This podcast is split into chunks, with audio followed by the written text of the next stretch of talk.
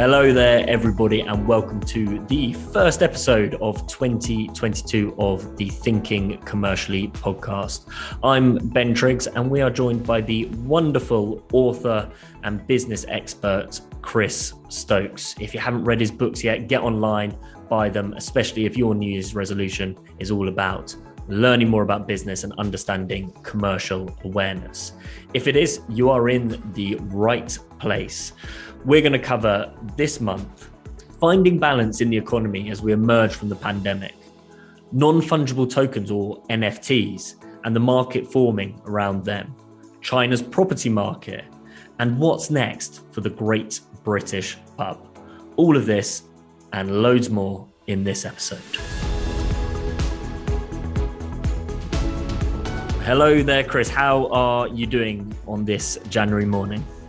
Great to be with you, Ben, and doing very well indeed and looking forward to this very much. Yes, and welcome back to all of our listeners. It is the first episode of this year. It does feel a little bit late in the year to start wishing people Happy New Year still. I think that kind of time has passed, but hopefully you did have a really nice break and you're enjoying your January. Plenty of resolutions, I'm sure. Any New Year's resolutions for you, Chris? Not particularly. Just want to keep attuned to what's happening in the business world, really. That's the absolute dream for this podcast. I must say I've got some definite wants to lose a bit of weight and go back to the gym. I'm sure I won't be the only one out there thinking that we need a bit of a January trimming down after a nice festive period. But yes, if your New Year's resolution is all about getting more knowledge of the business world, understanding commercial stories, you are in the right place. We're going to cover three stories where we're going to be focusing on stuff that's happening in the media at the moment, in the business news, but also looking at the wider context. So it's great stuff to bring up in interviews or even just to sound knowledgeable as you're starting in the working world. It's very much for students, but also people in their early career. And then we'll finish off with a nice final story, which is a bit more fun, a bit more rounded to give you a little extra knowledge as well. If you haven't already, do check out our social media. We've got lots of stuff going on LinkedIn, and do make sure you check out our Instagram as well. Lots of stuff around the episodes happen there. So please do follow them, like them, and also make sure that you're subscribing to our podcast on all the channels that you are using. So you get little notifications when we have our monthly episode. Are you ready to get started, Chris? Absolutely, Ben. Great stuff. Let's crack on with the first story. So the first story of this month is all about the government, business, the global economy, trying to find balance as we come out of the pandemic.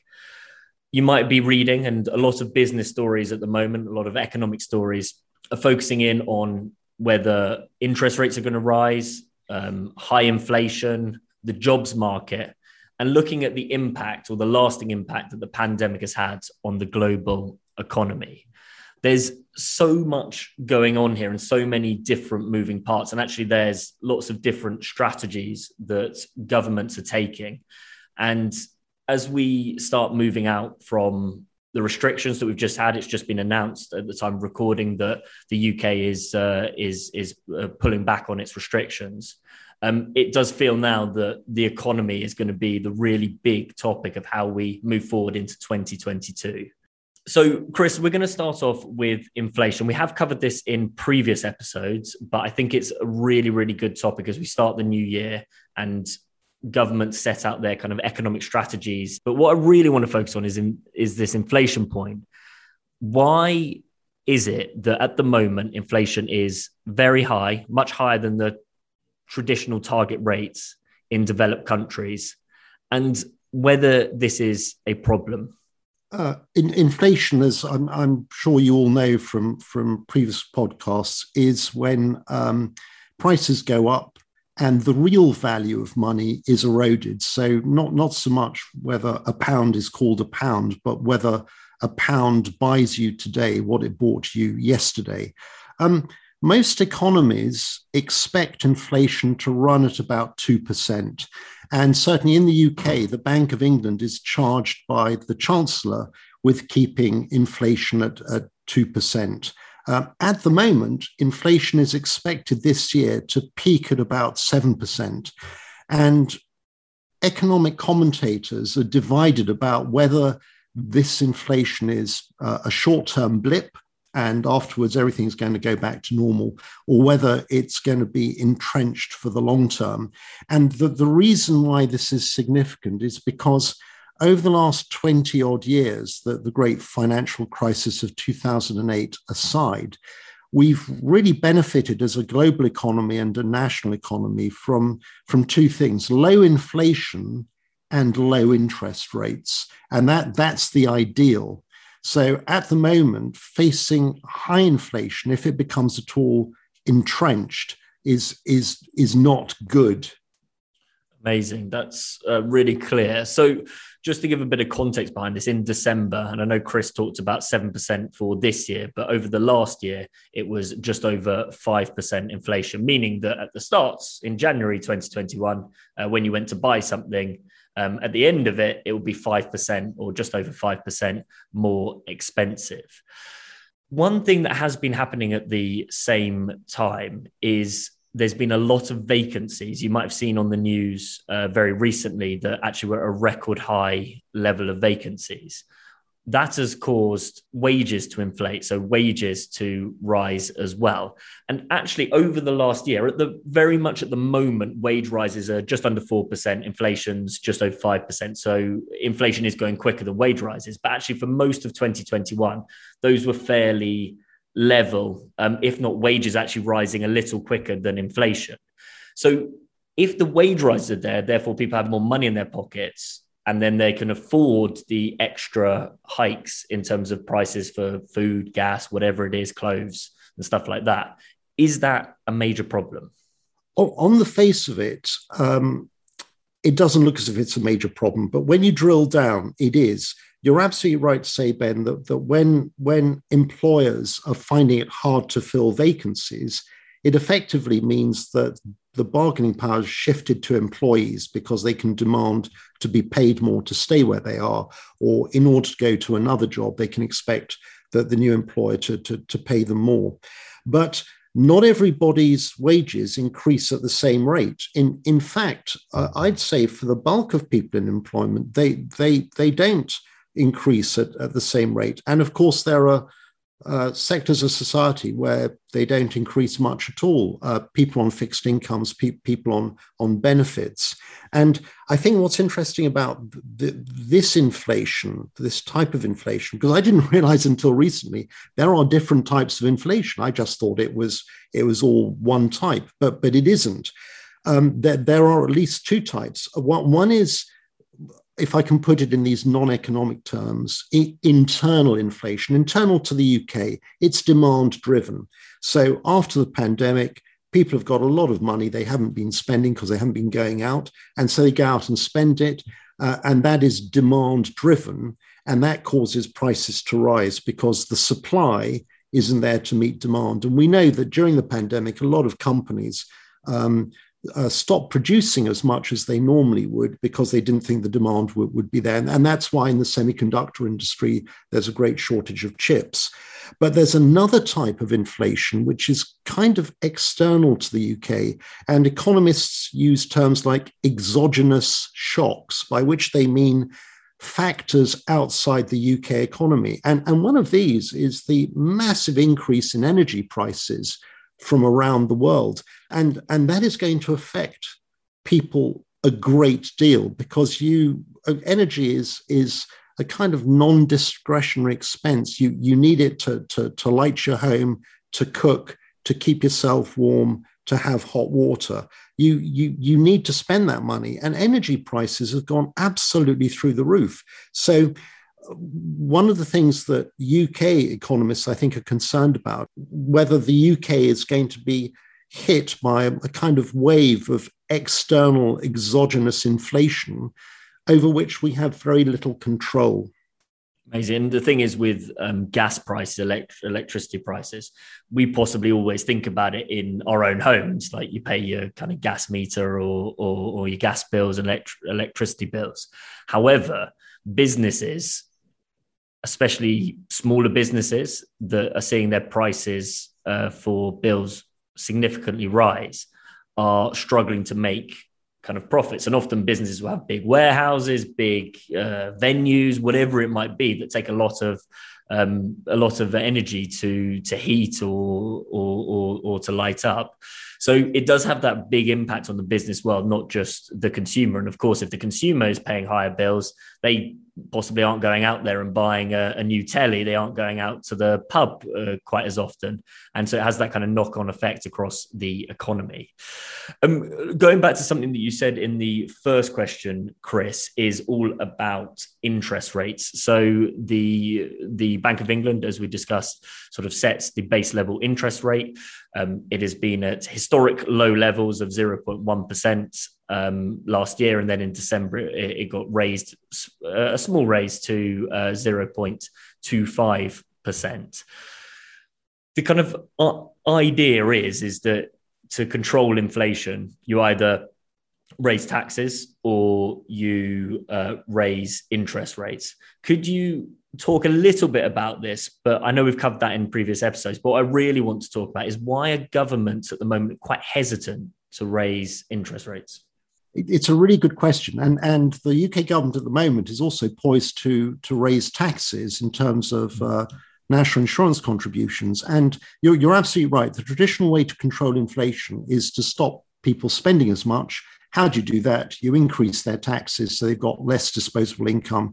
You increase the cost of borrowing so they're less likely to borrow as much. So those are the traditional controls. Raising taxes is unpopular, and the government certainly has received quite a lot of flack for thinking of raising taxes at the moment. The trouble with raising interest rates is that if you raise interest rates, borrowing for business is a necessary way of raising cash. It's businesses that aren't extravagant users of money still borrow as a matter of course. For example, to bridge their cash flow gap. So businesses generally borrow.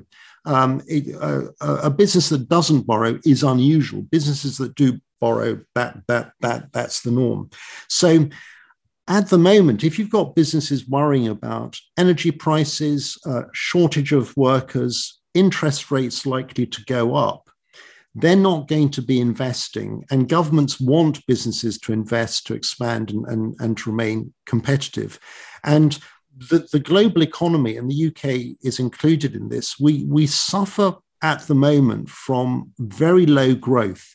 Economies have to grow to be healthy. And for the last 10, 15 years, major economies, China aside, have not been growing that quickly. And so the concern is that if interest rates go up at a point when the economy is still recovering from the great financial crash with all of the quantitative easing over the last 10 or so years, any increase in interest rates will choke off economic activity. And the way this was expressed to me by a banker was really interesting, because the banker said to me, you may think that interest rates going from 1% to 2% isn't a big deal. But for borrowers, and that's business borrowers as well as people borrowing to fund their home, that means their interest payments have doubled. So when you're going up from a low base, although these small increases, interest rates don't seem to be very much in percentage terms, in terms of what borrowers actually pay, it can be quite devastating. Absolutely. It definitely feels like a time that good economic management is absolute paramount, and definitely a time where there's lots of interest in these kind of stories and looking at this kind of a whole economic sphere. So really understanding it from a commercial awareness point of view, as it will impact businesses across sectors that you're going to be applying for. My final question on this story is, Chris, because a lot of people will be looking for jobs right now, graduate jobs. As discussed previously on this story, job vacancies are at a record high. I think there are 1.24 million vacancies announced a couple of days ago. Restrictions look like they're about to be lifted. Is this a good time to be a job searcher? Well, it's a really good question. And you know me, Ben, I like to strike a note of optimism. I actually think, speaking generally, that it's harder to get a job these days than when I was the age of our listeners. I think it's just generally harder. You've got to show great proactivity. You've got to have done a lot of things outside your studies to show that you're interested in the particular sector you're aiming at. And a lot of these jobs that are available are not necessarily jobs that everybody out there will feel will advance them in their chosen career. And of course, on top of that, you've got the fact that post-pandemic, there are likely to be more recent graduates looking for jobs because a lot of students have postponed looking for a job because of the pandemic. They've gone on to do a postgraduate course for a year or so. So there will be more job seekers out there. So what I would say is that, yes, on the one hand, as the economy gets back to normal, businesses will take on more workers. So that's a reason to be optimistic. But on the other hand, if you find you keep on getting knocked back, don't give up hope, because I think that at the moment it is more difficult than it otherwise would be. So what I would suggest is just persevere, because if you know what it is you want to do and you've shown enough interest in doing it and you can speak knowledgeably about it, including being commercially aware, you will ultimately get the job that you want. But if for the time being you feel that it's hard, just remember you're not alone. So I would say that on the one hand, it's always a good time to be a job seeker. On the other hand, if you yourself encounter challenges and difficulties at the moment, don't worry, it's not your fault. Sounds like a very motivating, uplifting end to this first topic this month.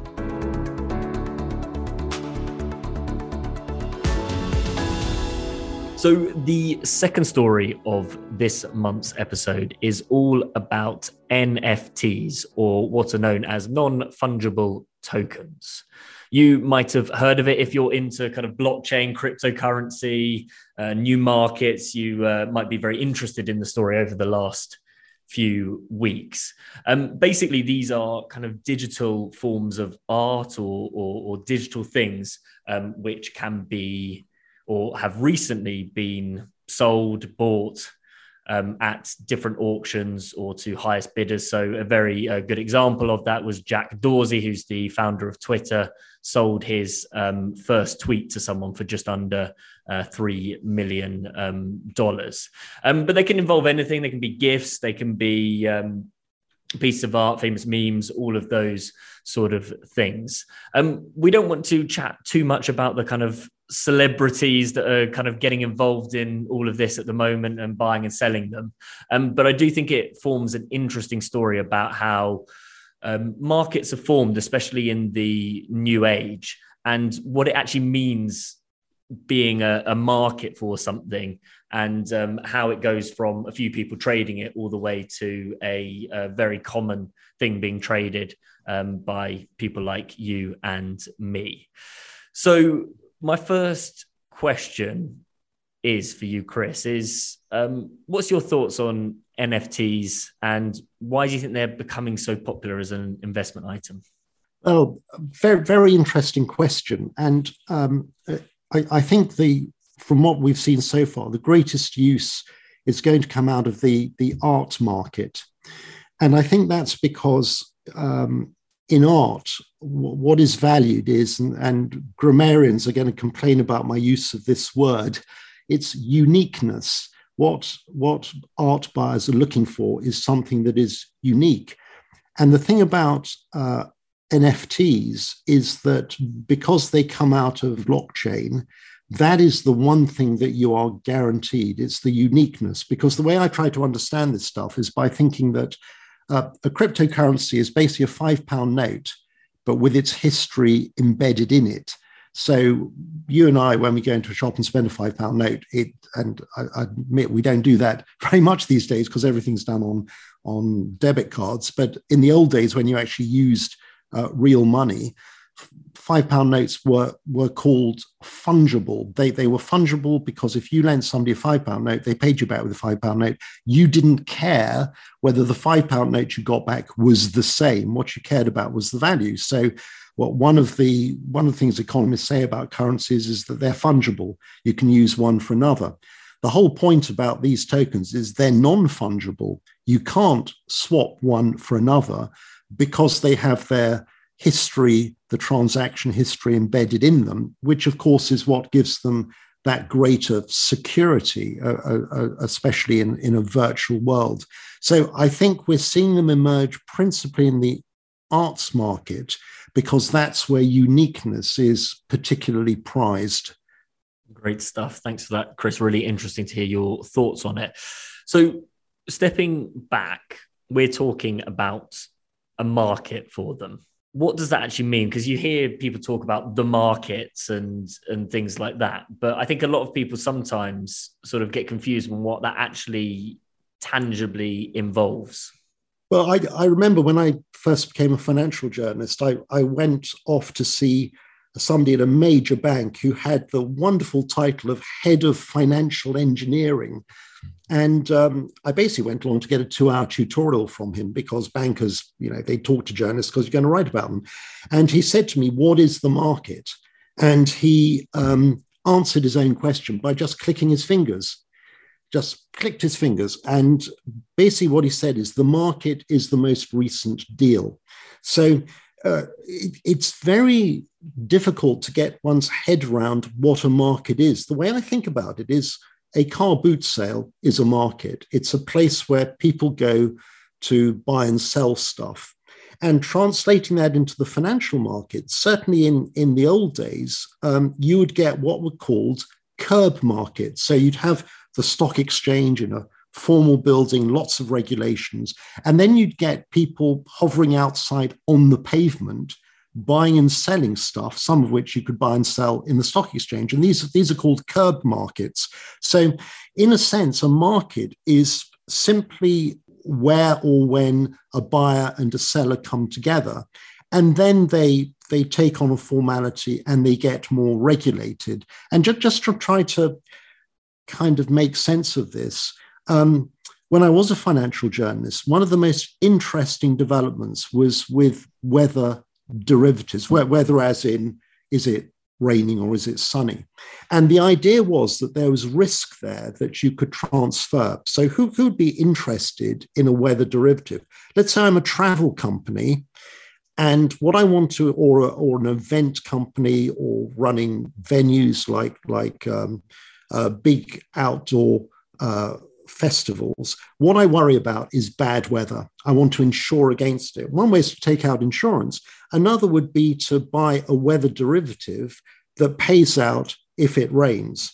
And then you think, well, who would be on the other side of that trade? Who would be willing to sell a weather derivative? Or if they're looking for derivatives in the summer, who would look for a derivative in the winter? And we've just been talking about energy companies, and an energy company in the winter wants the winter to be severe so that more consumers buy more energy. So they want to basically insure against a mild winter. So you've actually there got the possibility of a market because you've got people who want it to be sunny in the summer and people who want it to be cold in the winter, and they can enter into deals with each other that offset those risks. Then all you need is a place where they can do this. And in the days I'm talking about, believe it or not, the internet had only just started. And these weather exchanges were some of the first electronic exchanges where people did these things over the web and by email. And nowadays, because of the dominance of social media and the internet, it is much easier for people to create these virtual markets, which don't actually have a location as such, but they are, if you like, platforms where people can come and buy and sell. Yeah, really, really interesting. Really interesting to hear that bit of history there, Chris, and getting a bit of understanding from that example. I really want to touch on a little bit about this idea of markets coming to existence and becoming a place where regular people, non-investors, specialists, non-businesses can trade and access. So I think the classic example is cryptocurrency, because a few years back, everyone was saying, definitely get and buy this, or a few people were saying, definitely go and buy this. But actually, one of the criticisms of Bitcoin, let's say, was that it was quite difficult to buy and sell it, or there were challenges to buy and sell it. Whereas now with apps and businesses like Coinbase, it's remarkably easy to, you know, download an app and you can get going pretty much straight away with a few details plugged in. So what's the process of markets going from investors buying and selling, like you talked about, to people like you and me being able to trade on, let's say, apps, or, you know, before kind of apps, sort of just generally? Well, I suppose the first question is who would buy this stuff at the outset? And I think you've really got two types of people. You've got out and out speculators who may not themselves have much money, but they see this as a way of making a lot of money, and they're going to get in and out of the market as quickly as possible. And then you've got people who've actually got a lot of money, high net worth investors, institutions, and they see any emerging asset class as a way of diversifying their holdings. So, for example, there was an investment management company that took a stake in Bitcoin just, and they said this to investors, we're doing this just to see what it's like. And they put in about 1% of their assets. And actually, over the next 6 months, it went up hugely. And in the end, they sold because they said, we've made so much money out of this investment, but we're not sure it's there for the long term. So they went into the market and came out of the market. And so initially what you get is a lot of churn, a lot of people coming in and leaving the market. And one of the problems with that is you get a lot of volatility. So I think it was Tesla who said at one point that they would accept cryptocurrencies in payment for their cars. But I think they withdrew that offer because the price of cryptocurrencies went up and down so much, the volatility was so great, that you wouldn't know the value of what you were being given if you sold a car for crypto. And at the same time, you wouldn't know what price in crypto to put on a car. So until markets stabilize, they become very difficult for, if you like, ordinary people to move into with any great degree of confidence. And one of the issues here is there an underlying use for the asset? So one of the great bubbles in financial history was the tulip market in the 17th and 18th centuries in the Netherlands. And there's only a limit to the number of tulips you can plant for which people will be prepared to pay. And so with crypto, you've got to ask yourself, well, what ultimately is the market here? Because until crypto is both a store of value and something that can be used as an exchange mechanism in a transaction, it's really searching for a purpose, which is why, circling back to where we started, non-fungible tokens are an interesting use of this technology. And if more uses emerge, I was reading recently, for example, I don't really understand this, but I was reading recently that you can use crypto to incentivize the Internet of Things to use particular services. So, and this is all done automatically by computer. So you can, the way I understood this was you can encourage a fridge to order more groceries on behalf of its owner if there is a special offer that rewards it in crypto. Now, I don't begin to understand this, but I think that's a very interesting, completely automated use of what is effectively a virtual currency. And the more there are uses like this, which have real application, the more the currency itself will gain currency. Yeah, that's fascinating stuff. I hope you're finding it as fascinating at home when you're listening to this as well. Just to tie it off on the NFTs point, so just to give a bit of context around it, the market surpassed $25 billion in 2021, but there is a problem with fraud at the moment in these kind of markets. These are kind of peer-to-peer trading. One of them's OpenSea, Binance is another one. But I think one platform flagged 90,000 potential NFT fakes in a 3-month period to show how rife it is in these markets. And I think that becomes kind of the development of it, that it starts and there's but and it's potentially open to, you know, fraudulent activity. And as it becomes more formalized, like at the moment, Coinbase, who we mentioned recently, have announced a partnership with MasterCard to set up a NFT marketplace. And all of a sudden it becomes better regulated. Authorities understand it better, understand what's going on. However, a word of warning, make sure if you are investing in all of these things, due diligence is really important. And Chris, do you have anything to say on that? Yes, really good point about at what point do regulators become involved? And I think they become involved when they see a market that's very hot and the risk of professional fraudsters and scammers moving in, and people being ripped off. And the way I look at regulation, when you try to peel away all of the actual law and rules around it, regulators really have two jobs. Well, one is that to stop the public being ripped off, and secondly, to stop institutions from ripping off the public, but also from doing themselves damage and damaging the financial plumbing of the financial markets by taking on risks that they shouldn't take on. And so as soon as regulators see this sort of hotspot activity, that's when they start to get involved. But interestingly for me as an ex-lawyer, Geoffrey Voss, who's the master of the rolls, said recently, lawyers in the very near future are going to have to be very conversant with crypto and blockchain, because there are going to be all sorts of legal issues that arise, and it's no good not understanding this stuff. So I thought it was very interesting that somebody as august as the master of the rolls should be saying that. And the last thing I'll say is don't forget that in the old Wild West, in the times of the gold rush, the people who made the money were the people who were selling the shovels. It's a really good way to end this story there, Chris. It sounds like there might be a little bit of extra reading, especially if you're thinking of law, even into kind of, you know, banking or something like that. But generally across different industries, there's going to be so many applications. So do get a working knowledge ready for any interviews or starting in the working world. But for now, let's move on to our third story.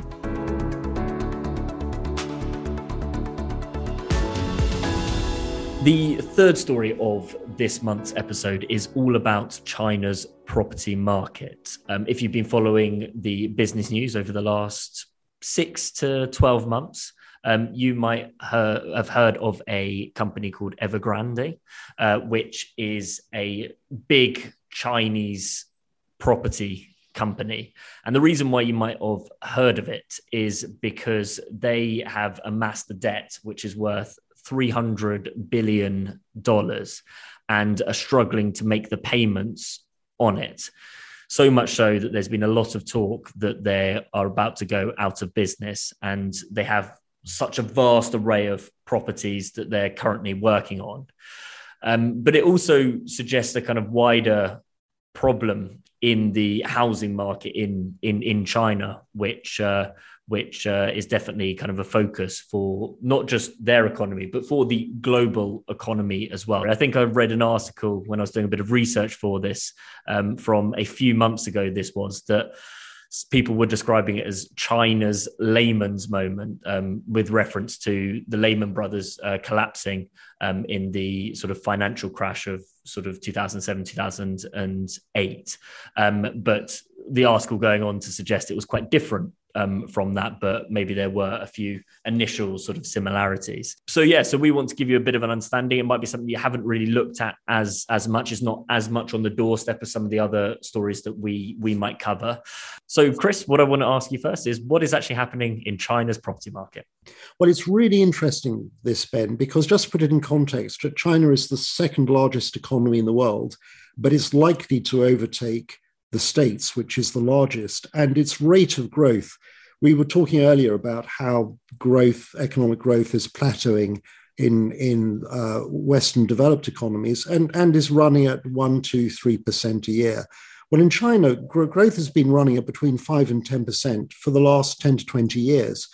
And what this means is that China is not only a massive producer of goods that are sold around the world, but it's also a big buyer of raw materials, of commodities. And Australia, for example, which is an economy that is driven by commodity production, traditionally exported its output to China and is now embroiled in a trade dispute with China. And so the question this raises is, what are all of these commodities used for? So, for example, iron ore, a major commodity, its price has halved over the last year because the construction of property in China has really taken a hit. And when you look at the stats, they're really quite amazing. 90% of households in China own a property, not necessarily the property that they're occupying. And given the huge amount of residential property that's been built by companies like Evergrande, 25% of those properties remain empty, and many have been bought for speculative reasons. This happened in Canary Wharf when it was under construction 20, 30 years ago. People would buy off plan in order, once the flat had been sold, to flip it, to sell it for a speculative profit. And that's been happening in the Chinese residential property market, which is why there are an awful lot of big property developers, of which Evergrande is one of the largest. And $300 billion of debt is absolutely colossal. To put it in proportions that we might understand, the market value of a Sainsbury's or a Tesco is between 5 and 10 billion sterling. So 300 billion of debt is absolutely enormous. And just under 20 billion of that is held in offshore bonds by overseas investors. So I think the reason why, to maintain your commercial awareness, you need to keep an eye on what's happening there is, firstly, what is happening within the Chinese domestic economy, since China is itself such an engine room of the global economy, but secondly, how this could spill out into the wider world and those countries that are quite closely linked to the Chinese economy, like Australia, but also institutional investors around the world who are holding this debt. And just again, to put this in context, in the past, Western luxury goods manufacturers like LVMH and Burberry, their biggest markets have been in China. And when the Chinese government started clamping down on the giving of luxury goods as part of doing business, those companies' share prices took a major hit. So although what happens in China may seem quite remote to us, the financial and economic implications are really very direct. Yeah, absolutely. And with Evergrande, my understanding of this is that in trying to be the biggest, in trying to be one of the largest Chinese companies, let alone in the property market, they overstretched themselves. And like with everything, if the value of property continued to rise, it would have been fine.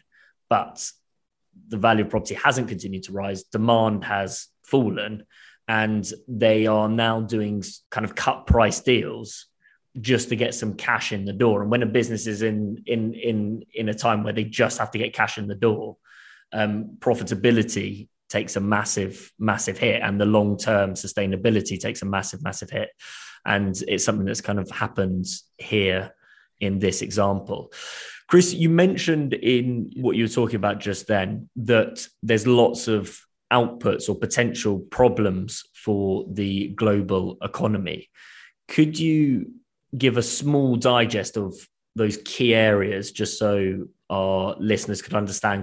We see, just going back to one of the things that people have been talking about a lot recently, so supply chain problems, global supply chain problems. What do they mean by that? Well, actually, what they mean is getting goods from China, where an awful lot of things are manufactured, to Western markets by sea. And you'll remember the tanker that got stuck in the Suez Canal and how that disrupted Christmas supplies to Western businesses. And I might have used this example before because I was really struck by it. Some months ago, I was listening to an interview with somebody who ran a garden centre in somewhere like Shropshire. And they said that they were unable to sell garden furniture, chairs, over the summer because their supplies had been disrupted. And when they were asked why, they said, well, the wood is grown in Scandinavia, and then it goes to China for treatment, and then it is shipped back to Europe to be turned into chairs. And I was just thinking, this is I thought, this is a ludicrous supply chain. I mean, you're sending stuff twice halfway around the world just to get it treated, to turn it into garden furniture. But what I think it showed was that supply chains are very, when you aggregate them, they're very jumbled, you know. And if a lot of goods that the world consumes are coming from China, then supply chain problems are principally about getting those goods from China to the rest of the world. So that is how crucial it is. And just, Ben, going back to something else you were saying about Evergrande, property businesses are particularly prone to cash flow crises, because one of the problems they have is you need a lot of money to buy a site and then to build something on it before you're in a position to sell anything, to sell the flats that are in the building that you've built. So you've got a massive cash flow gap that you have to fill by borrowing. Now, as you said, when property values are going up, it's great because the building that you're constructing is itself going up in value, so you can borrow more on it.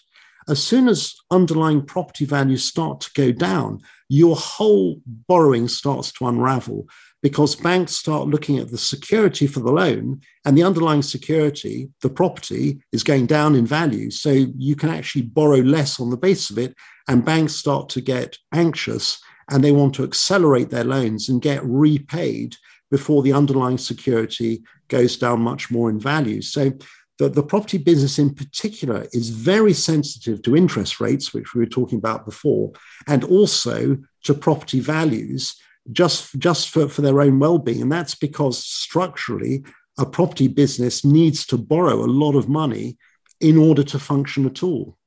Really good there, Chris. Really interesting to hear about that. What I want to understand is, if we go back to the property market specifically, is this a problem that will be replicated across the world? As in, are there problems in other property markets that are the same as in China? Or is the main problem for the world is the knock-on effect that you've talked about?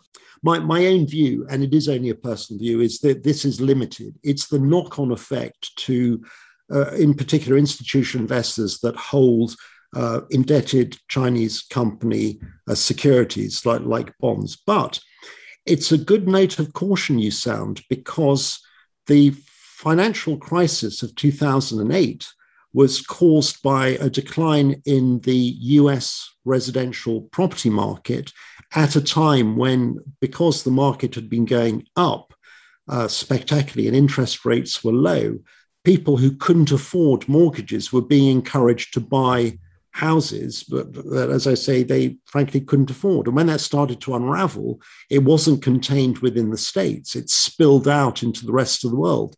So I think one thing to watch with this is the extent to which it might spill out into the rest of the world and move from the one category of isolated property market within China to could this become a structural issue for global property markets generally? Because it is true, the residential property around the world has been going up enormously in value. And one reason for that, just to tie it all together, is because with interest rates so low and with historically inflation being so low, investors have put money into other assets to get some sort of a return.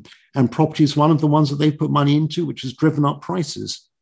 Really fantastic stuff. Hopefully that's helped with your commercial awareness. Hopefully it's a new, interesting story that you might have not heard of before, but we're going to leave it there.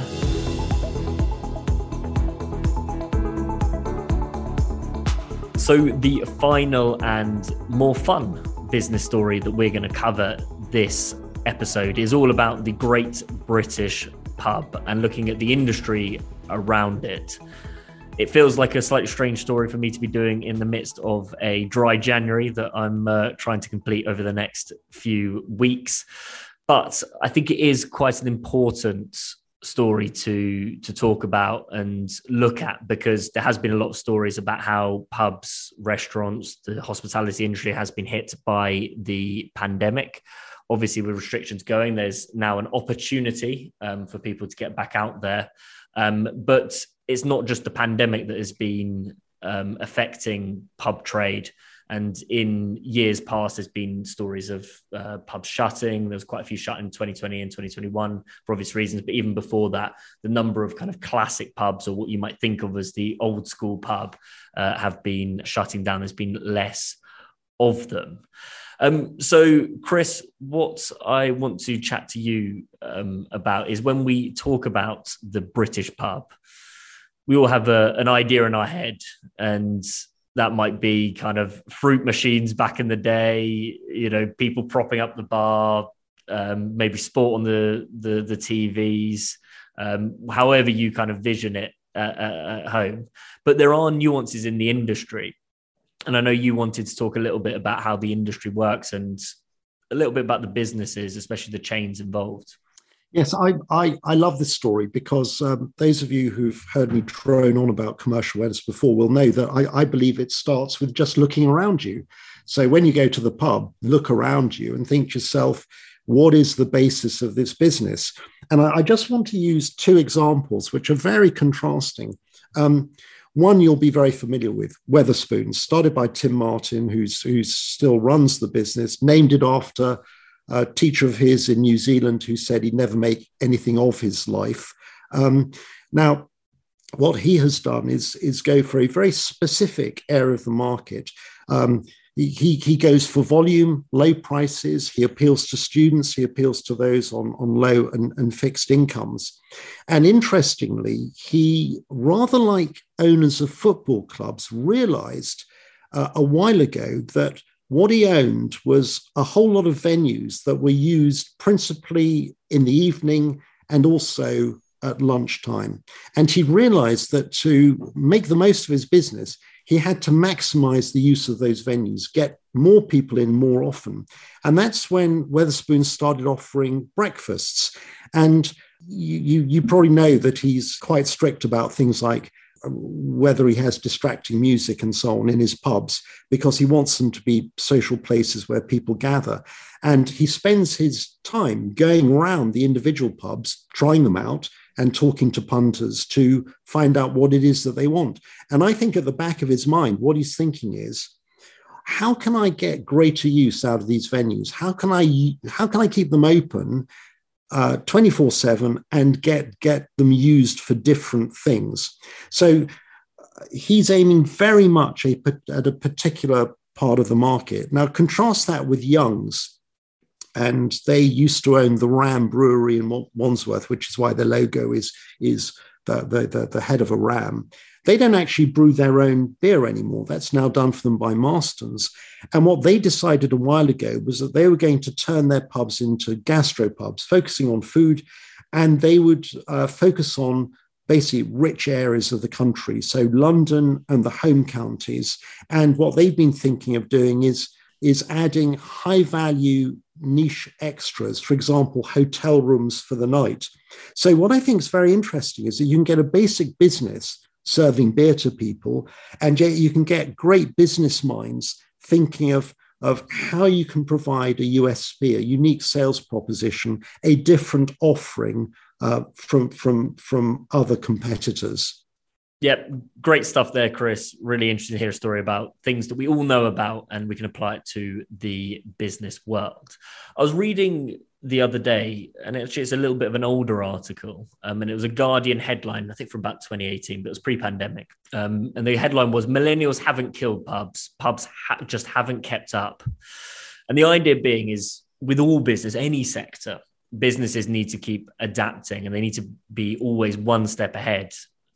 Do you think, Chris, that the pub is an example of an industry that has been slow to adapt to new trends? And this is why we're seeing a number of pubs shutting down and not operating at the moment?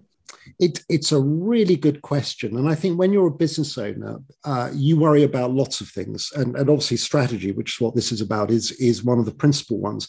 Sometimes the general economic trends are against you. You know, if people are not going to pubs as much as they were, then you're in an industry that's in decline. And whatever you do, you can't escape that. But when you think about it with pubs, when years and years ago, quite rightly, the government stopped drinking and driving, Pubs that relied on a wide catchment area, people coming by car, they found that they had to focus more locally because they lost that business. And in a sense, they are part of the high street debate. What is it that is going to get us out there in the high street and congregating? And I think people like Tim Martin, they do spend a lot of time thinking about what is it that we need to do to encourage people to get together. And so two small ways in which pubs have adapted. One of the things that musicians complain about these days is there's no place to play. And so one of the things that pubs have been doing is providing music venues for up-and-coming bands to actually have a local place that they can play. Another thing that they've been doing is putting on comedy clubs. So again, with both music and comedy, yeah, you can experience it at home, but if you want the real vibe, you've got to be there. And that's why I think imaginative pubs are almost moving away from the old, we're here to sell you beer, and they're moving towards, we're here to provide a venue where you can have an experience that you wouldn't have sitting at home. And that's why I think we're seeing a move towards non and low alcoholic drink sales in pubs. Whereas I can remember a time when I went to a pub and asked for a non-alcoholic beer, and the bartender just said to me, "What's the point of that?" You know, so I certainly wasn't going to get a non-alcoholic beer there. Whereas I think nowadays, you know, and Germany is the lead in this. German non-alcoholic beers are absolutely fantastic. So that I think offering non-alcoholic beverages, offering tea and coffee, being a place where people go to for coffee mornings, not just to go traditionally to drink. These are ways in which I think imaginative pub owners are thinking. And they absolutely need to be doing that because the generation that a lot of our listeners, so you guys, are part of the current 18 to 24s, there is a huge drop in alcohol consumed. A lot of more people are not drinking compared to millennials or even people before that. And the no-low, I think it's the no-low category, the no alcohol, low alcohol drinks grew by about 17% in 2021. And given it was a year where people possibly weren't going out quite as much, still seeing that growth. And I'm sure that'll be a kind of trend that continues as well. To tie off this story, I just wanted to mention one thing. We always talk, and everyone talks about, make sure you read a breadth of different media sources and stuff like that. And of course, absolutely do that. But if you want something that is completely out there and completely different, head into a Wetherspoons and find a copy of their magazine. It is very much a very different take on a lot of the current affairs. I'm not sure, maybe you should bring it up in all of your interviews, but definitely gives you a breadth of opinion across the board. Finally, Chris, you've got a birthday coming up this weekend. So will you be in one of these great British pubs to have a few sharpeners for your birthday?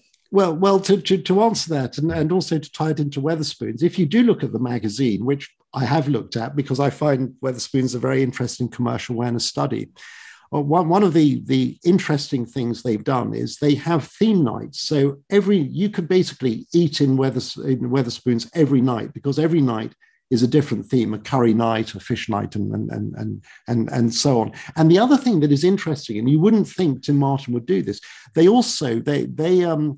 I think they have a partnership with Camera, so they do introduce new drinks. And so, in a sense, I know this sounds unlikely, but going to Wetherspoons is a way in which you can actually experience new types of drink that you might not otherwise have encountered. So who knows, I might end up in a Wetherspoons again. Well, excellent. Well, a massive happy birthday for you for this weekend, and thank you very much everyone for listening. We're going to leave it there for this story, and thank you, Chris, for joining us again for this episode. What a fantastic way to kick off 2022. Thank you so much for listening. Hope you found it useful, and do check out our Instagram and LinkedIn for all the great content around the stories we've covered this month. Finally, if you do want to ask a question, please get in touch with me, ben.triggs@brightnetwork.co.uk, or message us on the LinkedIn group or Instagram, and you'll have your question read out on next month's episode. Until then, it's bye from me.